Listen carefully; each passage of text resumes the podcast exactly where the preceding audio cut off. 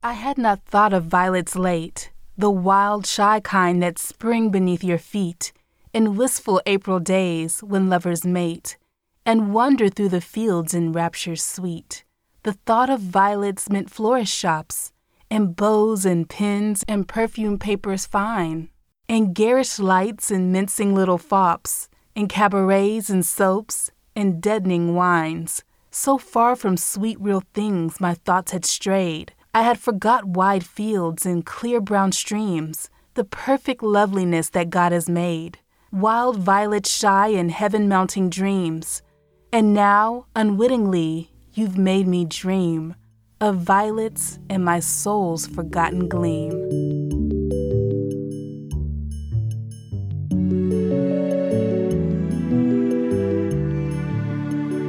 And welcome to Bonnets at Dawn, the show that explores the lives and work of 18th, 19th, and 20th century women writers.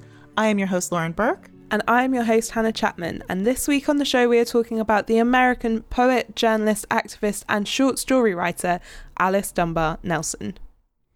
Now, Alice is actually one of my favorite poets, and you have just heard one of her most popular pieces entitled Sonnet. I always call it Violets, which is wrong. and uh, it what you want, Lauren. Yeah, that's Violets, guys. It's called Violets. Um, that was read by the very lovely Stacy Thomas, who um, read out uh, "Bury Me in a Free Land" a few weeks ago by Frances Harper. I want so Stacy to Stacey. read every week. Yeah, I know, right? Oh, She's you can't see it, the, the eyebrow wobbles when I do them to you at the camera. Okay, that's not a good. this isn't, you know, not a visual medium. So now Dunbar Nelson is actually someone that I did learn about in school. I think the running theme on the show is I'm constantly saying, I've never heard about this person. Why not? And then just angrily shaking a fist at all of my English teachers. But okay, I do know about her. Um, this is due to the fact that I took a course on the Harlem Renaissance in college. And Hannah, I do know that I've thrown around that term a couple of times, mm-hmm. the Harlem Renaissance. I'm not sure if you've heard of that before. I have just always assumed that you have, but maybe I'm being very American centric or, you know, American. Yeah, I know what the Harlem Renaissance is. Oh, do you? Yeah. It's uh, it's like a dance move or mm. something. I don't know. Isn't it? Sure. Yeah. Okay. Okay. All right. Well, let's see here. Going back to that knowledge that I acquired many, many years ago, um, the Harlem Renaissance was actually this sort of burst of African American talent that emerged in the early 20th century, sort of around uh, 1918. So we're talking literary, artistic, musical, intellectual people like Langston Hughes, Josephine Baker, Duke Ellington, and Zora Neale Hurston. So they all came into prominence around this time. And the movement, the heart of the movement, was in Harlem, New York, but it wasn't really exclusive to Harlem. I'm going to say it's more of a northern thing, but I could be totally wrong on that. So is that because it like started in Harlem and then it like spread or Well, okay, if you kind of take it back, like the timing and the location makes sense when you sort of remember that slavery ended in the 1860s, right? Mm-hmm. So then following that, you have the great migration of African Americans trying to escape things like the KKK and right. Jim Crow laws. And so they're all moving north where they have slightly better opportunities. Really, that's the thing. Um, so it's this generation that's like, you know, 40, 60 years after slavery that are the children and the grandchildren of slaves.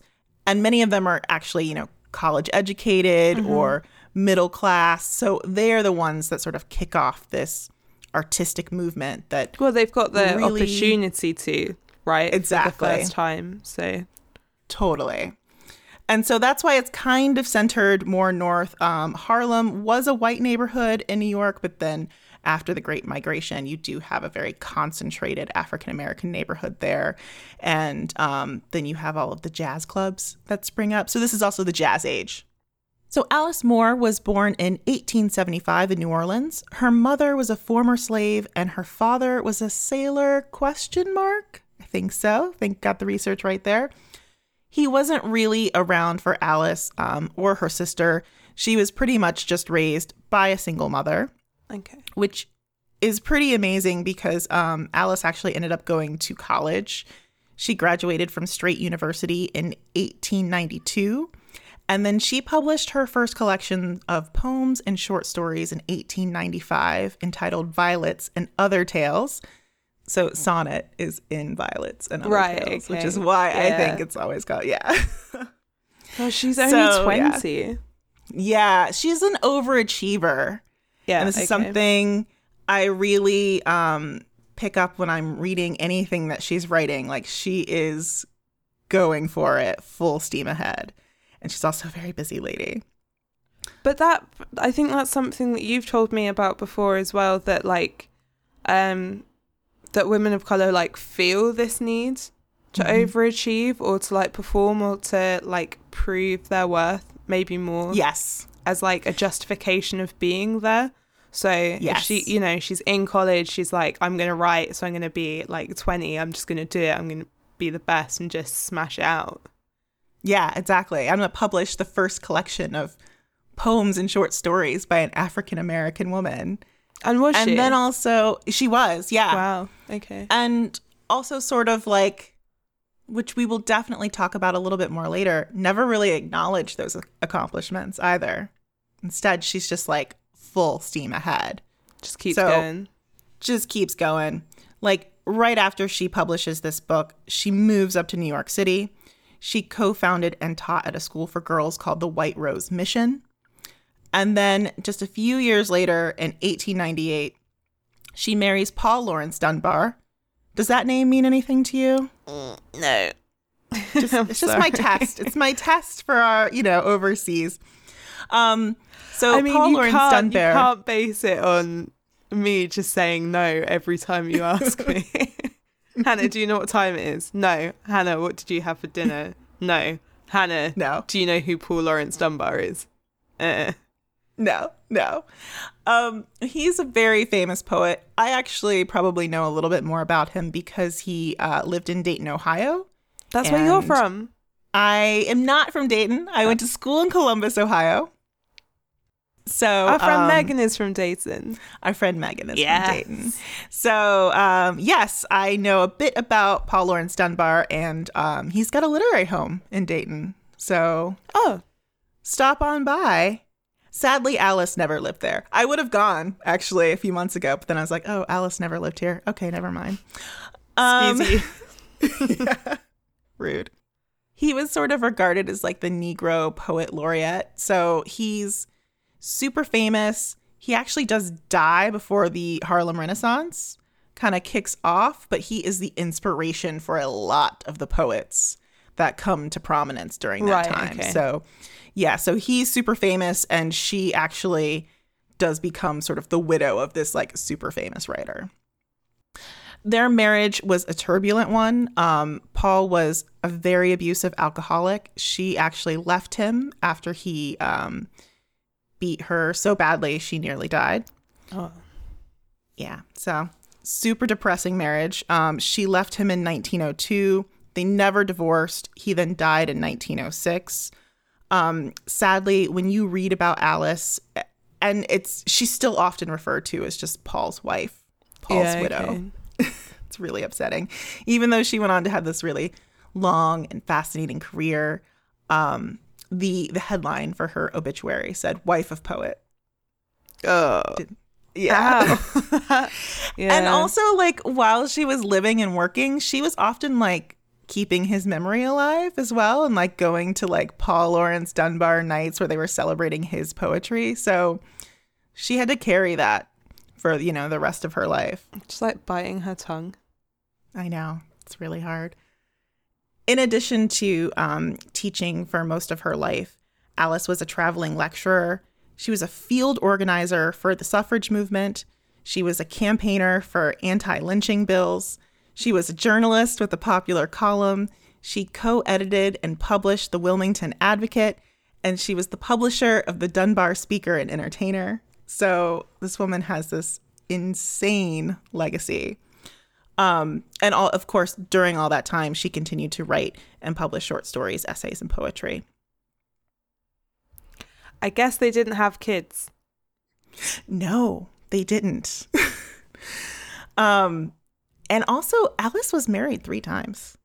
Really? Can I just say? So this Yeah, is all yeah, happening yeah. while she's marrying just loads of dudes. dudes. I don't mean I don't Yes. mean anything by that, but you know, like three three marriages. Yeah. That's a lot, right? After Paul died, um, she also got secretly married to a man. I believe he was twelve years her junior. Ooh, saucy. Yeah, so she got married to a younger man, but then they got divorced quite quickly. Oh, and then she remarried um, Bob Nelson, Mm-hmm. and that was her husband for the rest of her life. And um, he was a great like friend and supporter, and he was also a, a writer and publisher, but um, rather broke. right. Which okay. yeah, yeah, which was which comes up quite a bit. In 1986, her diaries were published, and they reveal this crazy busy woman Mm-hmm. um, who was a lot, lot more than Paul's wife or Bob's wife or that mystery secret man's wife. so I read this piece uh, about six or seven months ago in the Langston Hughes Review by Dr. Tara T. Green entitled Not Just Paul's Wife Alice Dunbar's Literature and Activism. And I have Great to say, if you guys. It's a great title, right? I mean, obviously, it was like it was written just for me when I was doing my Alice Dunbar Nelson research. I was like, yes, you are right. Um, if you guys have JSTOR access, you know, if you have a library card or if you're a student or a professor, I highly recommend you um, read this article. It is really, really interesting, um, which is why, of course, I had to find the author and get her on the show today. Dr. Tara Green is a Linda Arnold Carlisle Excellence Professor. Oh, it's longer of Women's and Gender Studies and Professor of African American and African Diaspora Studies at the University of North Carolina at Greensboro. Borough. Yeah. Greensboro. That's a long sentence. Yeah, it is. That's a lot. Okay, her most recent book, Reimagining the Middle Passage Black Resistance in Literature, Television, and Song, provides an interdisciplinary perspective on African descendants' resistance to social death during the Middle Passage and in spaces symbolic of the Middle Passage. What inspired you to write the book? Why did you want to get started on that? Because I'm from the New Orleans area and she was born in New Orleans. And it just so happened that I went to the university that um, is is the result of one of the institutions that she attended. She went to Straight University that merged with New Orleans University to become Dillard University. Okay, gotcha. Yeah. Yeah. So, um, and that's when I learned about her work when I was an undergraduate student at Dillard University in New Orleans. And she introduced me to a New Orleans that I did not know.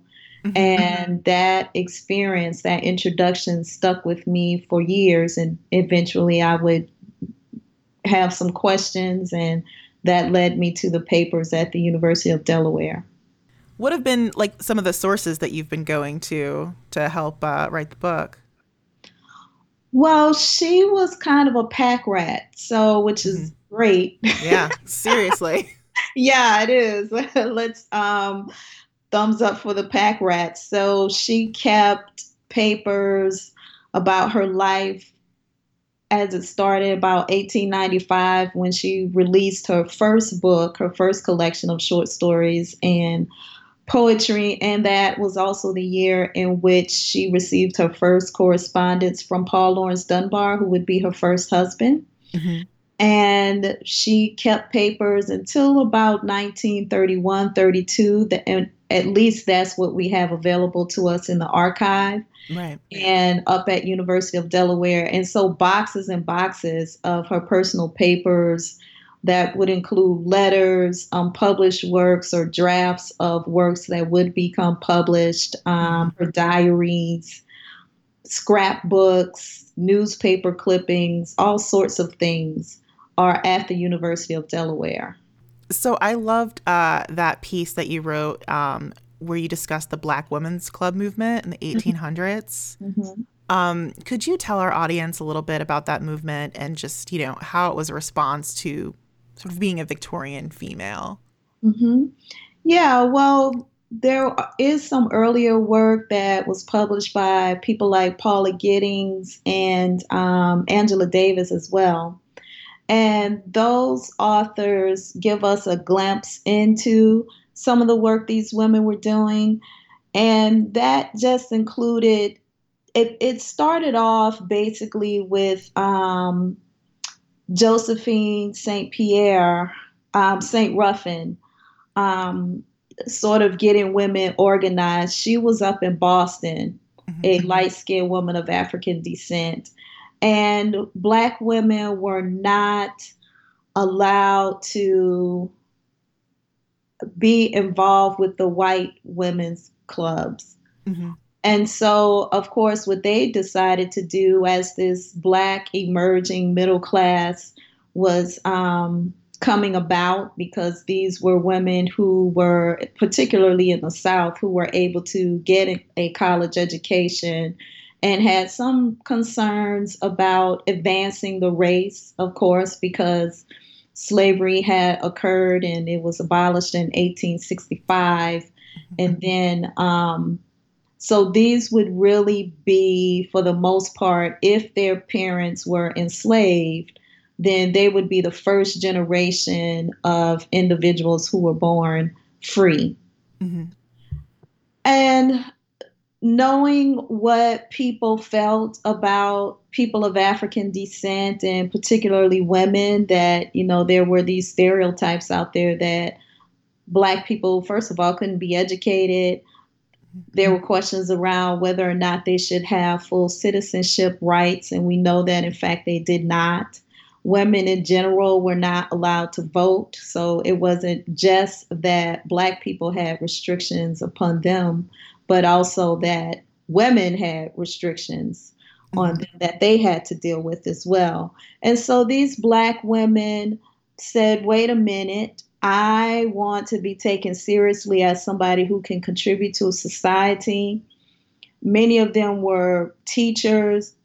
Some of them were also in the healthcare field, so they would go on to nursing schools. And in fact, there was a major push for that.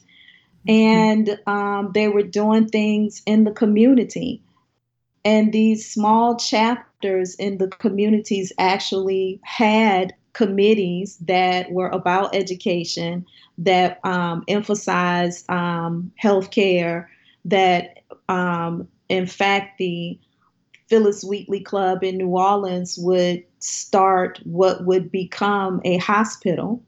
Mm-hmm. So um, so these women were just trying to improve their communities and by 1895 they all got together and formed the national association of colored women and um, alice dunbar nelson was not only the recording secretary for that organization but as a member of the Phyllis wheatley club she also wrote for the women's era which was really the first black newspaper focused on issues related to black women at the time. And so she was one of two voices from the South. There was another woman in Texas who would regularly write for that as well. And what sort of pieces um, was Alice writing? Well, it was a great time because black newspapers were really important and they were developing during this period. Mm-hmm. And so for this one to, uh, it was the only one that focused only on black women. So it spoke to the work that the women were doing as part of the Phyllis Wheatley Club. So it may have been about um, something that they had organized to celebrate the youth in the community. It first of all, it announced that they had started a, a Phillis Wheatley Club. That was number one. Mm-hmm. Yeah. then it would follow from that some of the activities that they were doing. So again, celebrating the youth, the youth. Um, it was about if they when they started the hospital that only had a few beds and the reason for it is because um, charity hospital which you probably know about was segregated at the time and of course charity hospital is is what it sounds like it was it was supposed to be a hospital for everyone but the problem was that black doctors could not actually practice in the hospital and that black people would be segregated as well. And so then they said, let's fix that by starting our own. Mm-hmm. And so um, that was what they tried to do. And so then, of course, when you have different activities, you have to have fundraisers. And so she would also talk about the fundraisers as well. Gotcha. Mm-hmm. Um, now, with your Dunbar Nelson research, like I know you've you've gone through, I'm sure her poems, essays, speeches, just everything that's in that archive. Um, is are there any novels in there? Do you think she had a novel in her, or was there just too many other things to write? Honestly, she did. I think that her lane and what she was best at, that she doesn't get credit for, is really being a crafter of the short story.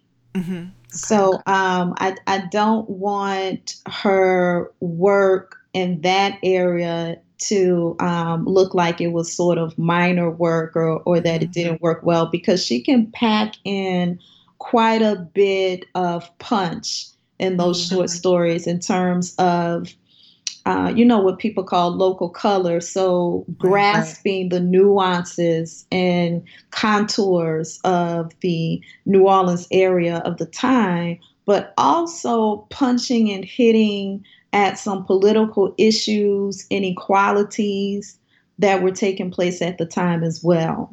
Mm-hmm. so um, i certainly encourage people to look closely at her short story collections.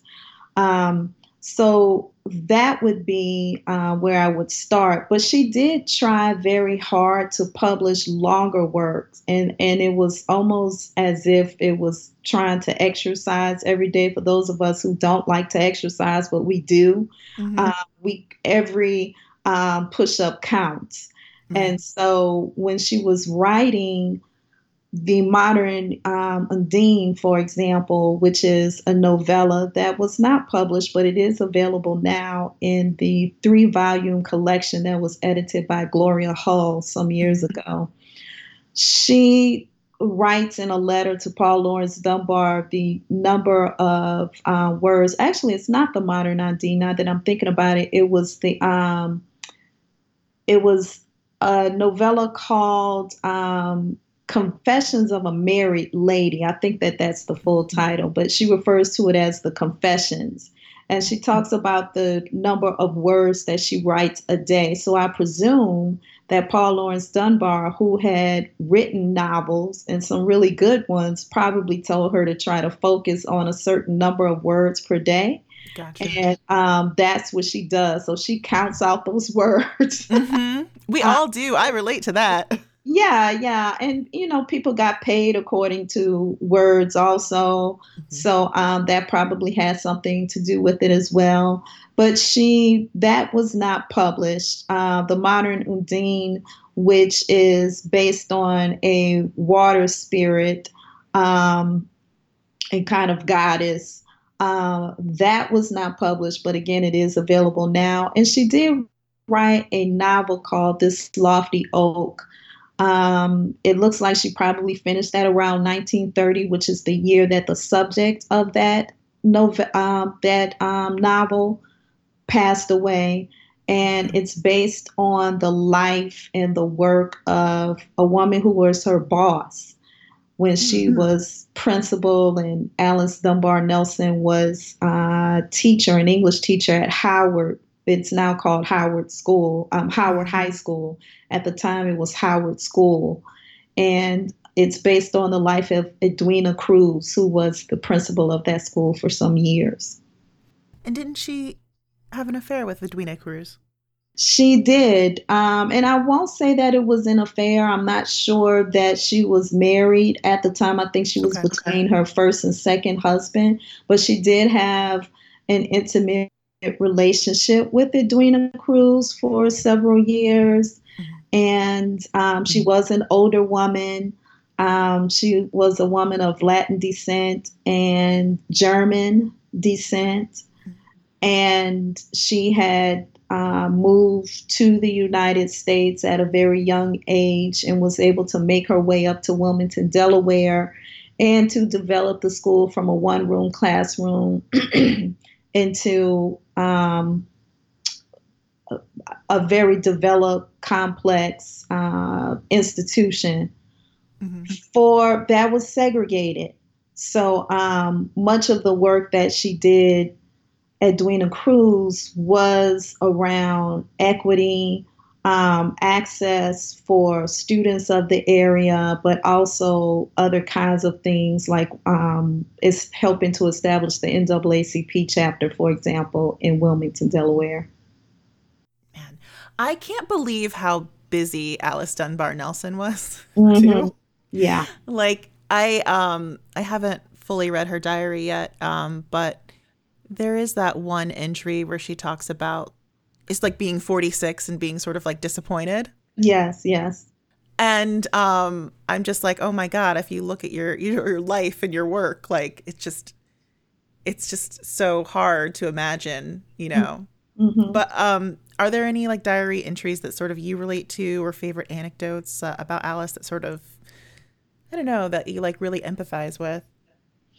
Well, that was the one that came to mind at first, and that's Mhm. usually the one that I um, quote in Twitter or uh, when I give presentations.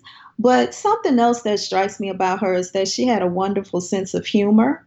Mhm. And so there are points in her life where we have to laugh. So we can find the humor in her diaries, but we can also find that she was a woman who fiercely enjoyed her independence as much as she was committed to her family.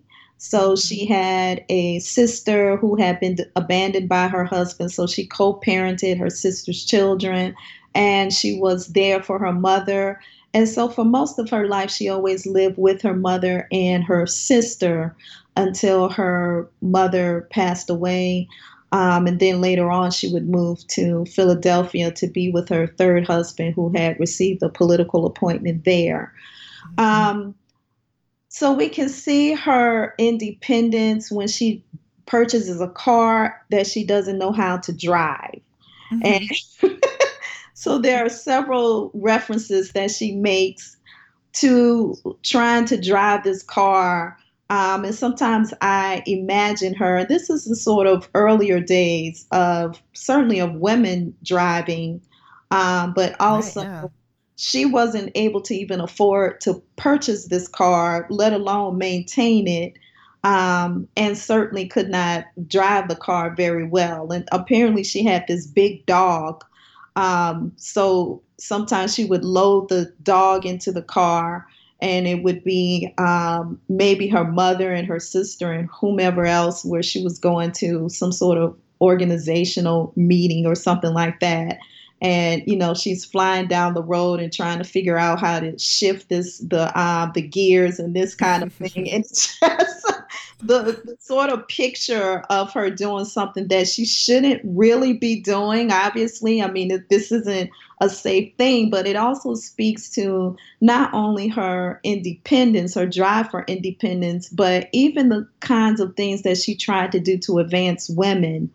Um, because you know if if a woman could not drive a car I, i'm only the second um, generation that can drive a car in my own family so that means that you have to rely on a man mm-hmm. to drive probably or if he doesn't have a car then of course you have to rely on some sort of public transportation or or hopes that mm-hmm. somebody will take you. And sometimes she did talk about that as well and how infuriating it was to not have access to do something as simple as take her mother to go place flowers on her niece's grave. Mm-hmm. Yeah, so I mean, the, even that something that seems small was um, it had a major impact on her, her ability to be able to do the kinds of things that she wanted to do. Do you teach Dunbar Nelson at all? I do. In fact, this week my students oh. Are um, looking at her letters, her mm-hmm. correspondence with um, Paul Laurence Dunbar. Mm-hmm. And so on Tuesday, they read maybe the first 200 letters, and we'll go through the rest of those letters on Thursday. Oh, so, wow. Um, yeah, so that is an experience. The class is focused on Black feminist archival work. Mm-hmm. And so they um, have looked at some of the theories around Black feminist work, and now they are looking at, at the archives and using those theoretical um, studies to try to figure out who this woman was in her marriage. How did her identity change? Right. what did respectability mean to a woman during this era? Um, why did she react or respond in ways that she did? So it's it's it's a good class. I mean, that sounds amazing. I want to take that class mm-hmm. right now. Mm-hmm. Um, what have like what are some of the reactions? Because I do find that to be I haven't like gotten real into those letters, right? Mm-hmm. But I do find that marriage to be a little bit baffling. Um, Mm-hmm. So, how are they responding to the letters and to the correspondence? Well, so far, one student has noticed that Alice Dunbar, I mean, Alice Moore, excuse me, was, we can see the domesticity.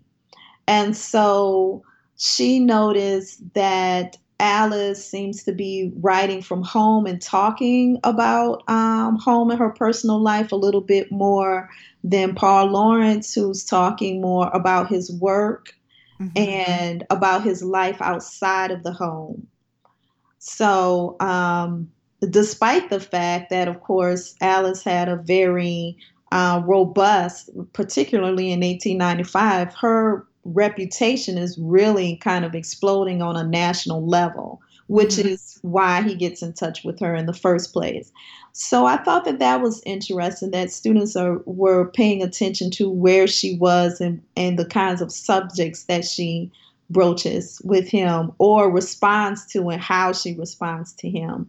Mm-hmm. Um, and so tomorrow we are also going to talk about those letters in relation to her short story tony's wife which oh. she writes of course um, which is published after she marries him and after she's um, had some abusive um, many abusive situations with him as well so mm-hmm. we'll see how that goes oh that's interesting i just finished tony's wife like earlier this morning Oh, good, good. So I'm really, I'm really curious. Um, how do uh, what short stories do people respond to in your class?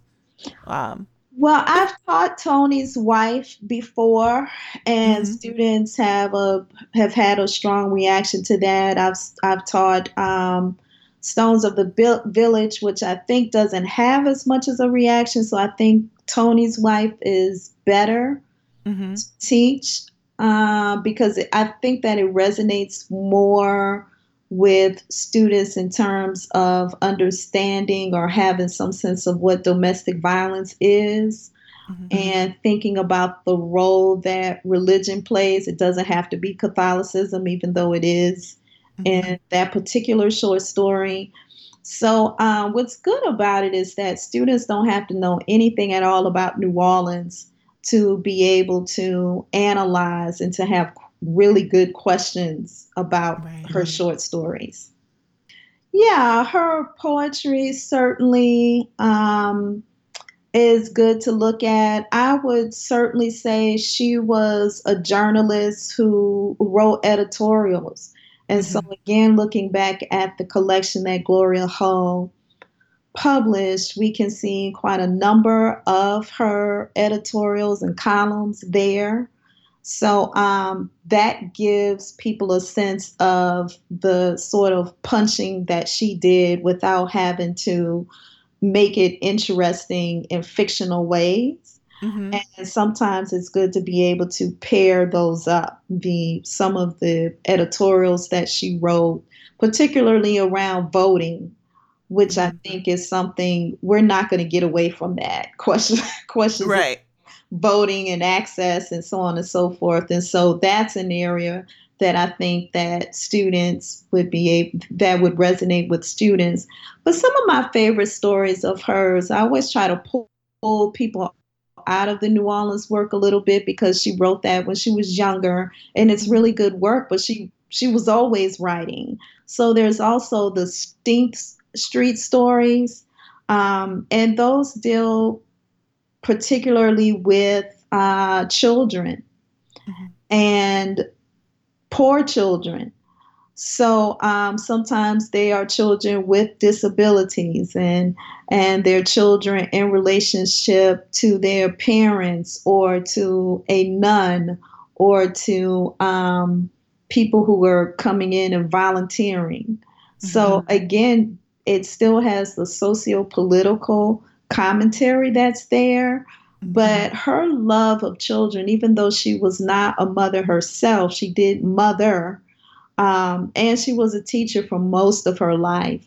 Mm-hmm. So um, the kind of specificity and the caring um, that she shows in those short stories is amazing. And we are back. So, you know, I'm bringing it back to Austin right away. Okay, oh, I can do it. I can go. make a connection. Um, mm-hmm. I listened to this interview a few days ago, actually, and um, this thing just kept like sticking in my brain, and it's just like how important it is for women to have access to travel.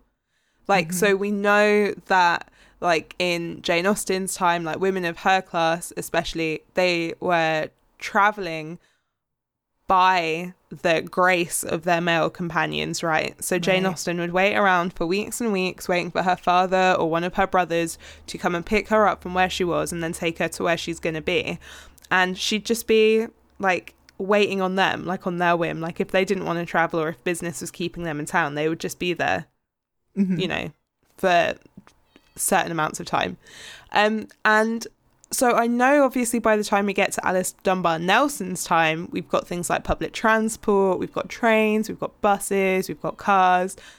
But I don't know like how safe like did she have access to that? How safe was that? Was it like was she free to come and go? And so just the story of her like getting that car, not necessarily being able to drive or right. the best at driving, but just taking that and just being like, I like I need this. This is going to make a difference in my life. This is going to give me mm-hmm. the freedom that I need to just live a life and be independent and just just like get out there. I just it really yeah. moved me and just thinking about like yeah, just it was hard then and I imagine harder for her, right? It was like expensive.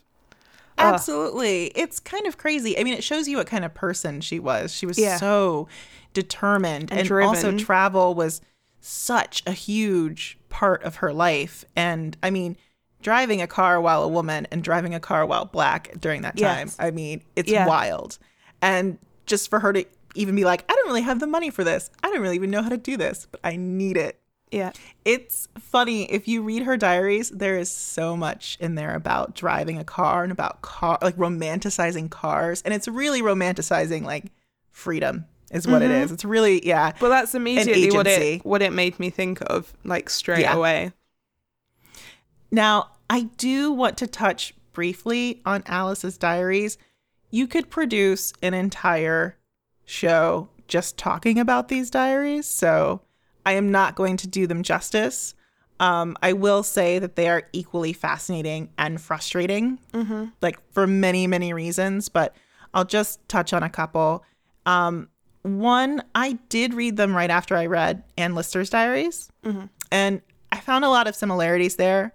And it's not just the fact that actually both of these women, quite frankly, discuss their numerous lesbian affairs, but also just how ambitious and busy and frustrated they were with the world, which shouldn't be too surprising, like given their sexuality and their gender and Alice's race and the age in which they lived. But what's also fascinating about them is that there's something very administrative about both journals. Yeah. Now, like Alice's diaries give you this up close and personal insight into, you know, the battle for civil rights, which we always talk about in big terms, right? In big, sweeping, almost romantic language. But um when you're like actually reading about the details, like you see how like bogged down her day is by travel arrangements, by coworker complaints, by money woes, by casual racism. Mm-hmm. Not so casual racism. It's it's a lot. Like it's actually kind of a lot to take in when you're reading it. And um Well, yeah, it's a again, li- I- it's a life, isn't it? It's just like Yeah. a real life. Yes, and it actually does feel very present too. It feels like you're talking about the not so distant past, and I'm like, oh wait, this is a hundred years ago. years ago. Yeah. yeah, it's kind of the same, same stuff. But I don't know. I just you know we're used to talking about the broad strokes the lives of women writers, so it is really nice to like get down to sort of the details and the feelings. And um, I think a lot about this particular entry. Hannah, would you read it? This is from the Diary of Alice Dunbar Nelson. I lay in bed this morning thinking, 46 years old and nowhere yet. It is a pretty sure guess if you haven't gotten anywhere by the time you're 46, you're not going to get very far. Humiliating, of course, but we may as well look facts in the face. Yeah.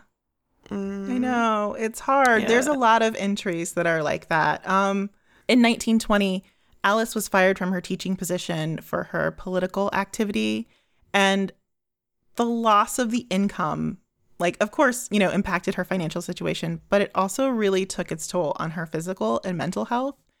And you know, she struggled to make an income from writing and lecturing. She really tried her best, and she was, I mean, she was hustling, but you know, publishers were super late on payments, if at all. They weren't, they didn't really, you know, respect Alice. They didn't really have to. You know, she didn't have an agent. She didn't have like a big bestseller. So life was a constant hustle for her. And Hey, I- some things don't change. some Right. things really don't change, Pay freelancers on time, right? Right? Or at all. Why I couldn't do it. I couldn't rely on that income. that was hectic. I know. Ugh. So, um, yeah, I just I think about that passage all the time and I'm like, gosh, I wonder if we had the diaries for, you know, some of our other writers, if they would have some similar thoughts, you know, if they can't it's hard to see the big picture when you're in the shit, I guess. You should read Louisa May Alcott's diary. Oh, I should. Yes. It's like super short, succinct. There's one entry that I think about all the time, and I can't remember how old she turned, but she it's her birthday, and she's like, "Well, it's my birthday, and I didn't get any presents." and I'm pretty sure she's like 30 or in her 30s, and I'm like, "Oh, me either." and I think I think about it all the time. Poor Louisa. Those presents do dry up in your 30s though, I have to say. I so mean, sad. me and Louisa still feeling that. Yeah. She was upset. Gosh, I mean, hate to end this show on a downer note, but we're gonna, guys. I am going to, though, we're gonna have Stacy read one more poem. Maybe that'll cheer us up a little bit. But first, Hannah, would you like to tell everyone where they can connect with us on the internet?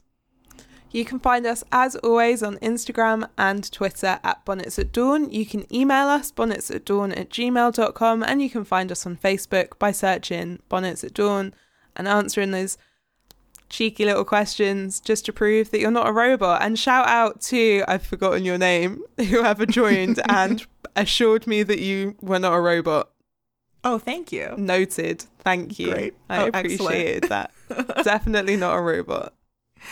So we are going to leave you guys with I Sit and Sew, another one of my favorite pieces by Alice Dunbar Nelson. Uh, this was actually Alice's response to black nurses um, being blocked from being able to serve in World War One. She was really afraid that um, black soldiers would not be able to get the care that they Oh, needed. Yeah. I know. Guys, I, I told you we're ending on a depressing note today. I'm sorry. But um the poem is great. The poem is fabulous. And I think it sort of encapsulates like her career in general. Like it still has this sort of like wistful, hopeful, battling note to it that I really appreciate. I sit and sew, a useless task it seems. My hands grown tired, my head weighed down with dreams. The panoply of war, the martial tread of men, grim faced, stern eyed, gazing beyond the ken, of lesser souls whose eyes have not seen death, nor learned to hold their lives but as a breath. But I must sit and sew. I sit and sew. My heart aches with desire that pageant terrible, that fiercely pouring fire on wasted fields and writhing grotesque things, once men, my soul in pity flings. Appealing cries, yearning only to go, there in that holocaust of hell, those fields of woe. But I must sit and sew. The little useless seam, the idle patch, why dream I here beneath my homely thatch, when there they lie in sodden mud and rain, pitifully calling me, the quick ones and the slain? You need me, Christ! It is no roseate dream that beckons me, this pretty futile seam. It stifles me. God, must I sit and sew?